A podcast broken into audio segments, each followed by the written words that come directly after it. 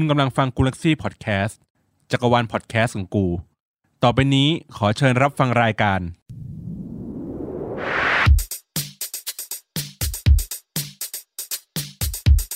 อัปทูกูอัปทูเดต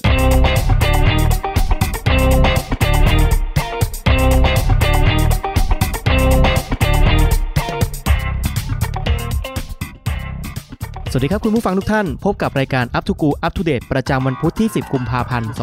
2564 กันครับ รายงานโดยโตโต้วรกิจเวสืบเช่นเคยครับ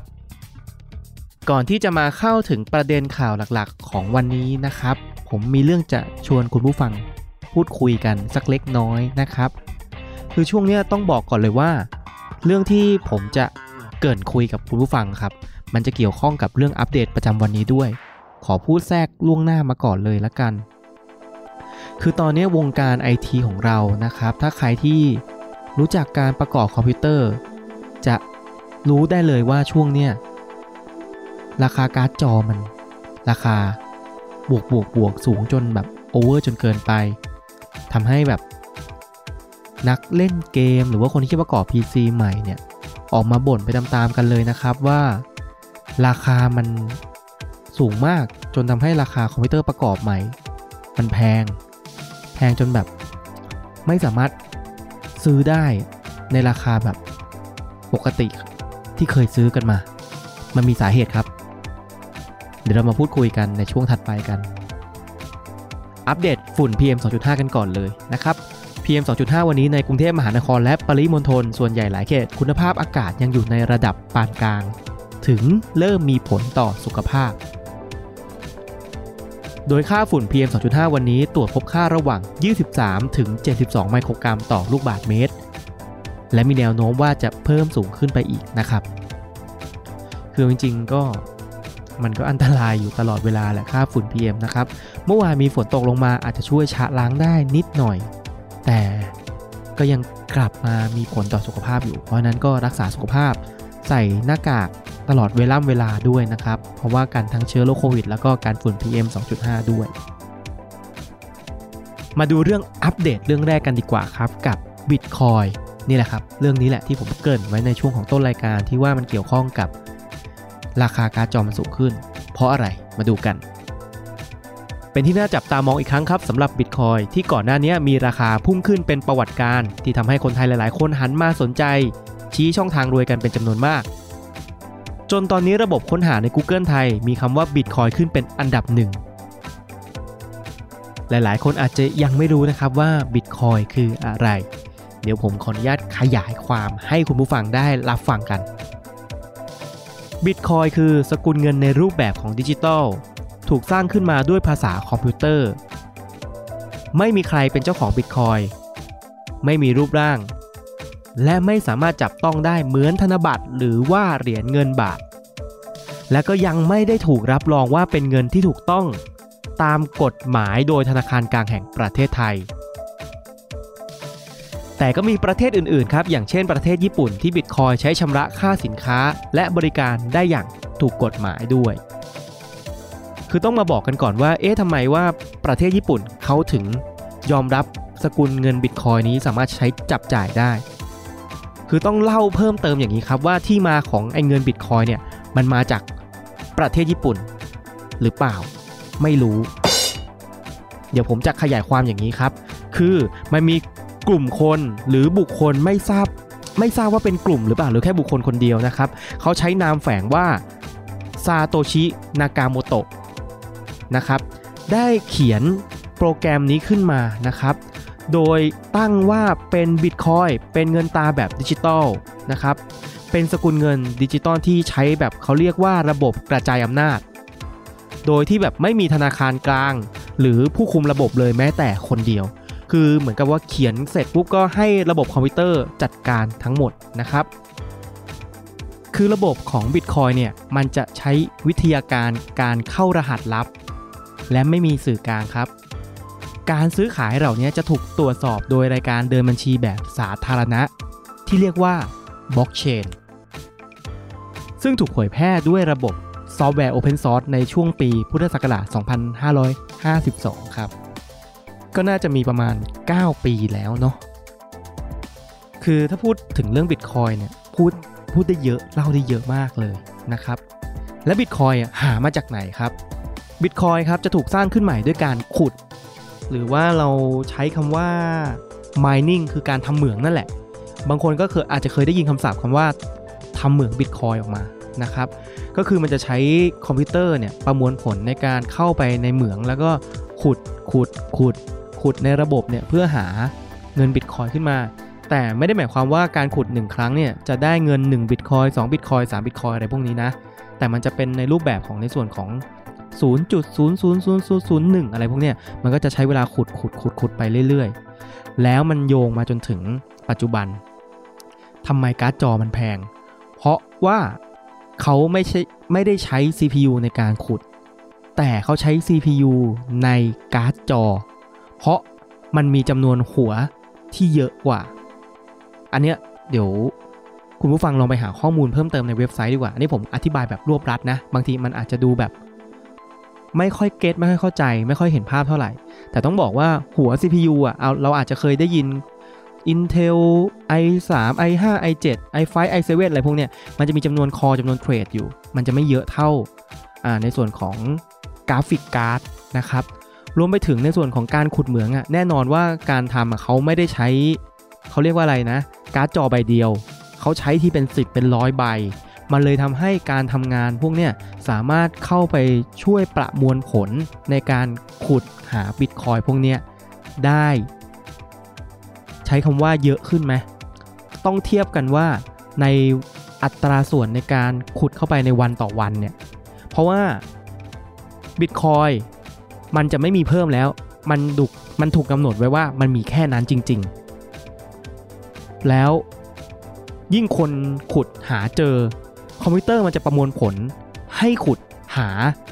ยากขึ้นไปอีก เพราะฉะนั้นมูลค่ามันก็เลยค่อยๆ สูงขึ้นสูงขึ้นสูงขึ้นนั่นเองนะครับ ก็มันมีเรื่องเล่ามาว่าครั้งหนึ่งนะครับ ตอนที่บิตคอยออกมาใหม่ๆแล้ว คนที่เขาถือบิตคอยอยู่เป็น 10-20 เหรียญเลยมั้งผมจำไม่ได้จำนวนที่แน่ชัดนะครับ แต่เขาบอกว่าเป็นตำนานเลยคือเขาเอาบิตคอยเนี่ยไปขอแลกซื้อพิซซ่า เพราะว่าตอนนั้นบิตคอยอะมันไม่มีมูลค่าเลย ไม่มีใครรับเลย แล้วเจ้าของบิตคอยนั้นเขาก็รู้สึกว่าเขาไม่มีเงินที่จะใช้จับจ่ายหาอาหารเขาแล้ว เขาก็เลยขอเสนอว่าเอาบิตคอยไปแลกกับพิซซ่าได้ไหม ซึ่งชาวอินเทอร์เน็ตนะ ก็เลยบอกว่าน่าจะเป็นพิซซ่าที่ราคาแพงที่สุดในปัจจุบันแล้ว เพราะว่ามูลค่าณตอนนี้นะครับ1บิตคอยพุ่งไปที่1ล้าน4แสนบาทแล้ว มาดูกันครับว่าปัจจัยอะไรที่ทำให้บิตคอยมันราคาสูงขึ้นนะครับ หลังจากที่ถูกให้ความสนใจกันมาในระยะหนึ่งเมื่อไม่กี่วันที่ผ่านมา ก็มีข่าวว่าบริษัทเท s l a ได้มีการทำการซื้อบิตคอยจำนวน 1.5 พันล้านดอลลาร์นะครับ จนทำให้เว็บ Binance ล่มกันเลยทีเดียว ทางฝั่งไทยเองก็ได้มีนักลงทุนบิตคอยออกมาทวิตว่า บิตคอยขึ้นขนาดนี้แล้ว ถ้าคุณยังไม่เริ่มศึกษา คุณจะตกขบวนครั้งใหญ่มากๆ อยากชวนทุกคนให้มาศึกษากันนะครับ มันอาจจะเป็นสกุลเงินที่มีบทบาทสำคัญในอนาคตอีก 5-10 ปีนี้ก็ได้ เรียนรู้เรื่องเงินเรื่องทองกันไว้เยอะๆนะครับ ความรู้มีเต็มอินเทอร์เน็ตไปหมด แต่ก็ยังมีคนมาแย้งนะครับ จากอีกทวิตหนึ่งว่า ขอไม่เห็นด้วยกับ Twitter นี้นะครับ ริปโตเคอเรนซีเป็นอีกช่องทางการลงทุนที่เก่งกำไรได้ดี แต่ที่บอกว่าไม่ศึกษาไม่ลงทุนจะตกขบวนครั้งใหญ่ก็เป็นคำพูดที่เกินจริงเกินไปนะครับ การลงทุนมีความหลากหลายรูปแบบพลาดเรื่องนี้ไปไม่ใช่ปัญหาใหญ่หรอก อยากให้ทุกคนศึกษาตลาดนี้ก่อน จะลงทุนให้ถี่ถ้วนมากๆ เพราะว่าตลาดเนี้ยมีความผันผวนค่อนข้างสูงเลยนะครับ คือมันจะมีอีกรูปแบบหนึ่งในกรณีในส่วนของคนที่ไม่ได้ขุดก็คือเป็นนักเทรด เป็นคนเทรดเดอร์นะครับซื้อมาขายไปซื้อมาขายไปซื้อมาถูกขายแพง แต่ต้องระวังให้มาก เพราะว่าสกุลเงินเนี่ยมันมีค่าผันผวนเปลี่ยนขึ้นตลอด บางทีวันนั้นที่เราซื้อ1บิตคอยอาจจะมูลค่า 1 ล้านบาท พอเย็นวันนั้นมันอาจจะล่วงเหลือ 9 0 0 0 0 0บาท8 0 0 0 0 0บาท อย่างเงี้ยเราขาดทุนเป็นแสน แต่ถ้าเหมือนกับว่าวันนั้นเราจับไว้ซื้อมา 1 ล้านบาท แล้ว ช้าวันถัดมามันขึ้นเป็น1ล้าน4เราขายทิ้งเราได้กำไรเนาะเพราะฉะนั้นมูลค่ามันค่อนข้างที่จะสูงความเสี่ยงมันก็จะสูงตามไปด้วยนะครับ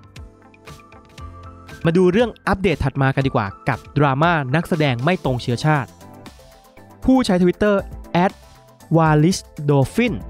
ได้ออกมาทวิตถึงประเด็นการเหยียดเอเชียว่า นักแสดงเอเชียในฮอลลีวูดอะเหรอ บางคนเป็นเวียดนามต้องมาเล่นเป็นคนเกาหลี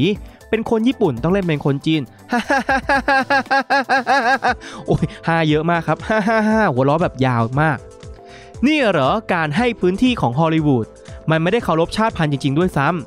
ำโดยทางต้นทวิตต้องการจะสื่อสารว่า คนฝั่งตะวันตกมองคนเอเชียว่าเหมือนเหมือนกันหมด หรือแย่สุดๆก็คือ แค่ตาตีทุกคนก็คือคนจีน แต่ทวิตดังกล่าวก็มีทั้งคนเห็นด้วยและก็ไม่เห็นด้วยครับ โดยฝั่งที่ไม่เห็นด้วยจากทวิตหนึ่งมองว่า นักแสดงคือแสดงเป็นใครก็ได้ ชาติไหนก็ได้ เผ่าอะไรก็ได้ ต่างดาวก็ยังมี นักแสดงคืออาร์ติสรูปแบบหนึ่งทำไมต้องเอาเชื้อชาติมาตีกำแพงใส่งานศิลป์คนอื่นด้วยล่ะและทวิตอื่นๆ ก็ยังมีการยกเคสหนังละครที่นักแสดงไม่ได้เป็นเชื้อชาติที่ตรงกับบทนั้น เช่น น้องพี่ที่รักเอานิจคุณมาเล่นเป็นคนญี่ปุ่น หรือมีคนยกตัวอย่างใกล้ๆตัวมากๆเลยนะครับ คือการเอานักแสดงที่ไม่ใช่คนท้องถิ่นมาพูดภาษาถิ่นที่ฟังแล้วขัดขัดหูบ้างนะครับ อันนี้เรื่องน้องพี่ที่รักเนี่ยต้องบอกว่าผมเนี่ยก็ได้รับชมเรื่องนี้เหมือนกัน แล้วก็รู้สึกว่านิจคุณก็ไม่ได้ไม่ได้ไม่ได้เล่นแบบแย่ คือเขาก็เล่นได้ดี คือภาพลักษณ์ของพวกคุณน่ะติดว่านิจคุณน่ะเขาเป็นบอยแบนด์จากเกาหลีใช่ไหม เลยทำให้เห็นว่าภาพลักษณ์ของนิชคุณน่ะมันจะเป็นเกาหลีเท่านั้น มันเป็นภาพติดของพวกคุณไปเองอะ่ะ เพราะว่าคาแรคเตอร์ของนิชคุณผมเห็นเขาพูดหรือแสดงก็แสดงได้ดีนะ มาดูเรื่องอัปเดตถัดมากันครับกับเนติวิทย์ปี 5 นักเคลื่อนไหวทางการเมืองชื่อดังอย่างเนติวิทย์ที่ใครๆต่างก็รู้จักกันดี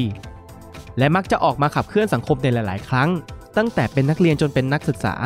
และตอนนี้เนติวิทย์ได้ศึกษาอยู่ในชั้นปีที่ 5 ซึ่งอาจจะจบช้ากว่าคนอื่นไปสักหน่อย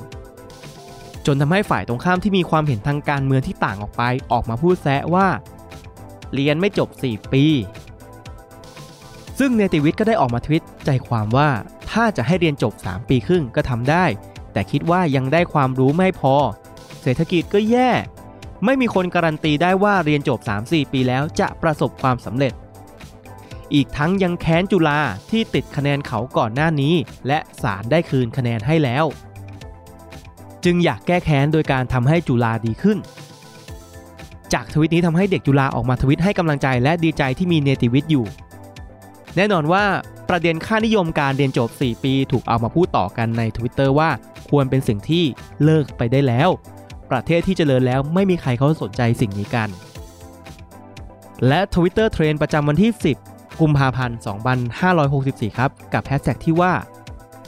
คุณเป็นลุกหรือรับแฮชแท็กแรกในเช้าวันนี้นะครับ เป็นแฮชแท็กเกี่ยวกับแบบทดสอบที่อยู่ๆก็ได้รับความนิยมขึ้นมาในเช้านี้ กับแบบทดสอบที่ชื่อว่า คุณเป็นรุกหรือรับ จากที่เข้าไปในแบบทดสอบได้ให้คำอธิบายไว้ว่า ในนวนิยายของ Boys Love ปกติแล้วตัวละครหลักทั้งสองจะมีบทบาทแตกต่างกันคือลุกและรับคำว่ารุกจะค่อยๆ หมายถึงฝ่ายที่แข็งแรงกว่า และรับคือฝ่ายที่อ่อนแอกว่า ในความสัมพันธ์นั้นๆ ในวัฒนธรรมญี่ปุ่นนะครับเซเมะใช้เพื่ออธิบายฝ่ายรุก แล้วก็อุเคเพื่ออธิบายฝ่ายรับ คุณอยากรู้หรือไม่ว่า คุณเป็นเซเมะหรืออุเค หรือเป็นทั้งสองอย่างเลย ก็ลองมาทำแบบทดสอบง่าย ๆ นี้กันนะครับ ซึ่งในแท็กนี้ก็มีการแชร์ผลลัพธ์กันแบบขำๆว่า โอ้ยไม่ใช่ตัวจริงเลย ลองเล่นอีกรอบก็ได้แบบเดิม โดยจากที่ดูแล้วเป็นแบบทดสอบที่เล่นเพื่อความบันเทิงนะครับ ไม่ได้แบบจริงจังอะไรหรือว่าทดสอบตัวตนอย่างไร และ Twitter เทรนต่อมานะครับกับ T-pop Stage รายการใหม่ของทางช่อง Workpoint TV ที่ได้ออกมาขับเคลื่อนวงการเพลงป๊อปไทย ให้ศิลปินได้มีพื้นที่ในการโชว์เพลงของเขาเอง ซึ่งได้มีการออกอากาศไปเมื่อวันจันทร์ที่ผ่านมา และเมื่อวานครับ ก็ได้มีการปล่อยวิดีโอย้อนหลังออกมาทำให้ยังคงเป็นกระแสและถูกพูดถึงจนเช้าวันพุธนี้ ก็ยังคงเป็นที่พูดถึงกันอยู่ โดยส่วนใหญ่คนก็จะพูดถึงการแสดงที่ประทับใจจน move on ไม่ได้ มีการพูดถึงการสนับสนุนวงการเพลงป๊อปไทย และชวนกันมาร่วมโหวตเพลงที่ชอบให้ได้เป็นอันดับหนึ่งประจำสัปดาห์กันด้วยครับ และช่วงหน้าพบกับหัวข้อสำคัญประจำวันพุธที่ 10 กุมภาพันธ์กันครับ กับหัวข้อที่ว่า Hashtag Save Momo Paradise สักครู่เดียวครับ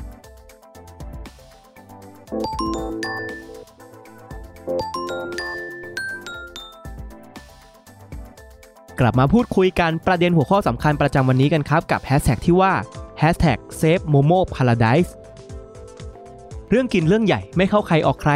หลังจากที่เพจรีวิวอาหารหนึ่งใน Facebook ได้ทำการรีวิวร้าน Momo Paradise โดยให้คะแนน 2 เต็ม 10 พร้อมกับวิจารณ์รสชาติน้ำซุปว่าซดเข้าไปแล้วเค็มปีไตเกือบพังเลย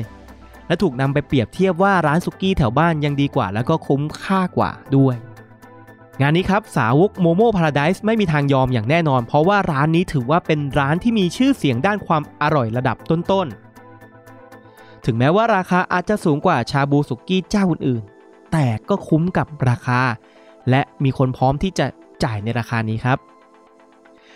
การถูกวิจารณ์แบบนี้ทำให้ทัวร์ไปลงเพจ Facebook และถูกแคปมาลงใน Twitter เป็นอย่างมาก จนเกิดแฮชแท็กที่ว่า Save Momo Paradise ขึ้น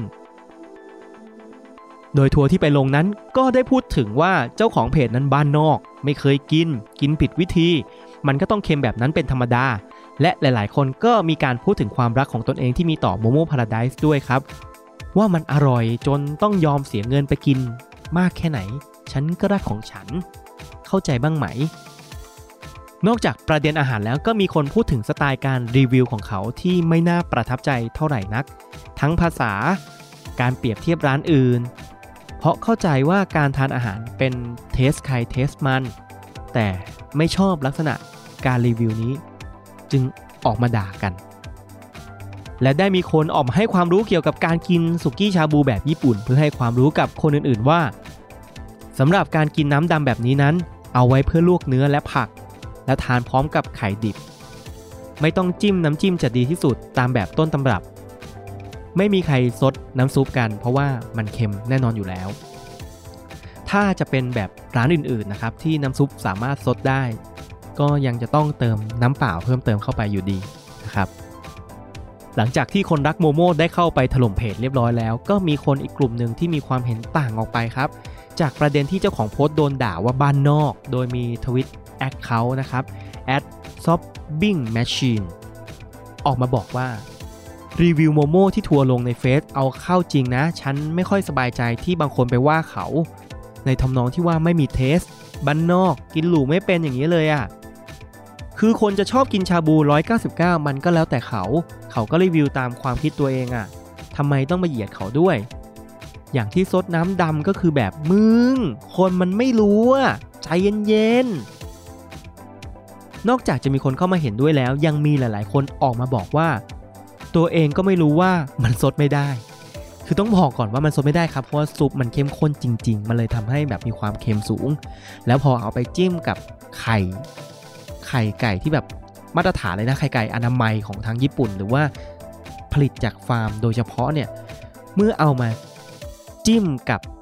เนื้อที่ผ่านการลวกจากน้ำซุปนั้นแล้วอะ มันจะมีรสชาติหวานกลมกล่อม